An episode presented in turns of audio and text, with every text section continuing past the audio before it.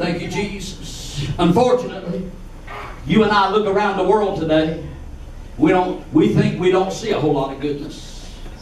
We think we see a lot of hatred, a lot of violence, a lot of envy, a lot of immorality, and, and indeed we do see those things. Amen.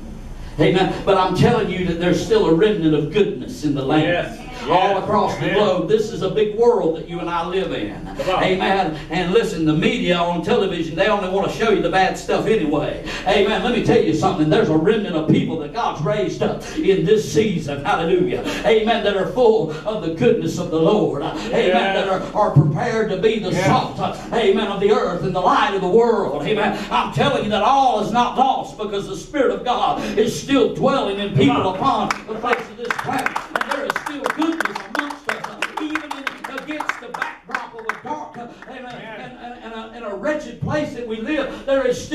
still light and there is still hope as long as Yes. we are breathing, as long as the Spirit of God is still amongst us. Yes, Amen. amen. Come on. Somebody say amen. Amen. My God. Amen. Come on.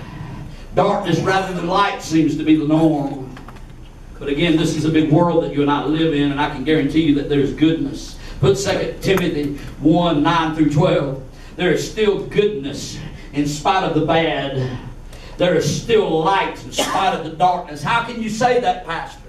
Amen. Because 2 Timothy 1 verse 9 says this. 2 Timothy 1 verse 9. 2 Timothy 1 verse 9. 2 Timothy 1 verse 9 Come on. who hath saved us and called us unto a holy call. Go ahead. Come on. We'll stop right there. Come on. Come on. He called you out of the darkness into his marvelous light. Amen. Yes, he did. Yes, there's a lot of darkness. You were in darkness, Yes. and I was in darkness. Yes. Yes. I was a crack addict. Got a visitor again. Come on. Now I'm a pastor. Come on. Not by my own merit, my own goodness. There you go. Amen. But because God imparted goodness to me when He saved my wretched soul. He called me with a holy calling, just as He's called you with a holy calling. Yes. He pulled you out of the darkness into His marvelous Go ahead. light. Hallelujah. Go ahead. It's not according to our works. It's not because I deserved it. Because trust me, my friend, I did not There you deserve it. There you go. But it's because He had a divine purpose for me before I was framed, Amen. before I was formed. Yes. But it was according to His own purpose and His own grace, His on unmerited favor. And remember what I preached about last week? That grace is connected to beauty. Yes. Because He saw beauty in me before there was any. Amen. He saw beauty in me when there was Oh, nothing but ugliness. He saw purpose in me when there was nothing but uh, immorality. Amen. When there was nothing but uh, rebellion. When there was nothing, oh my God. He saw something in me that was greater than Yeah. myself. Yeah. He saw something in you. Amen.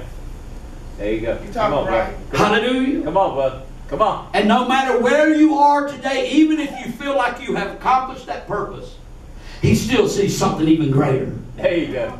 There you go.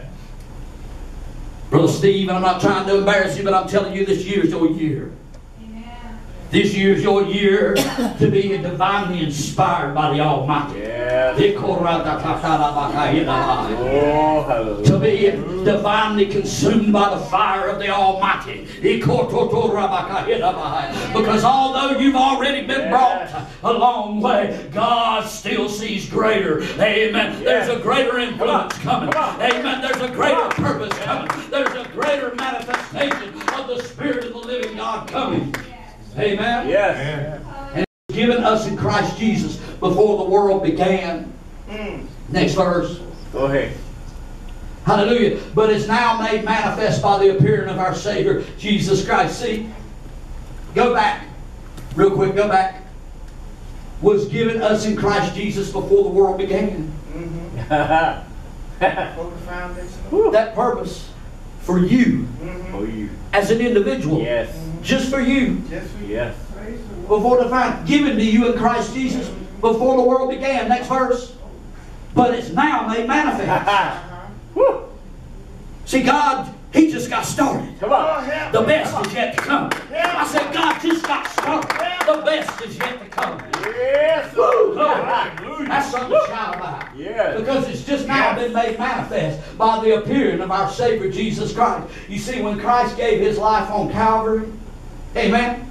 Oh God. I don't think you. Ahead. Listen, Come you on. need to understand what that did. Come on. That gave you the keys to the kingdom. Yeah. Oh, glory to God. That bound up the devil. Oh, that bound up all of hell. And it loosed the power of the Holy Ghost. Oh, the very one that, uh, that hovered upon the face of the deep when the world was in darkness. Oh, my God. Yeah. It's the same Holy Ghost. And He's empowered Yeah. you even in this hour. Go ahead. My God. He abolished death. Glory. I'm going to live forever. Can I strut? Yeah, I'm going to live forever. Hallelujah. He abolished death and he brought life and immortality to light through the gospel. Right. Next verse.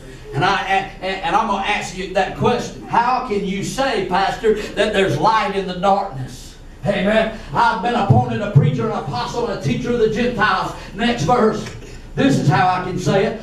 For the which cause I also suffer these things, nevertheless I am not ashamed. For I know in whom I have believed. And I am persuaded that he is able to keep that which I have committed unto him against that day. I said I've been persuaded. I know that I know because I am light. You are light. I don't live in a world of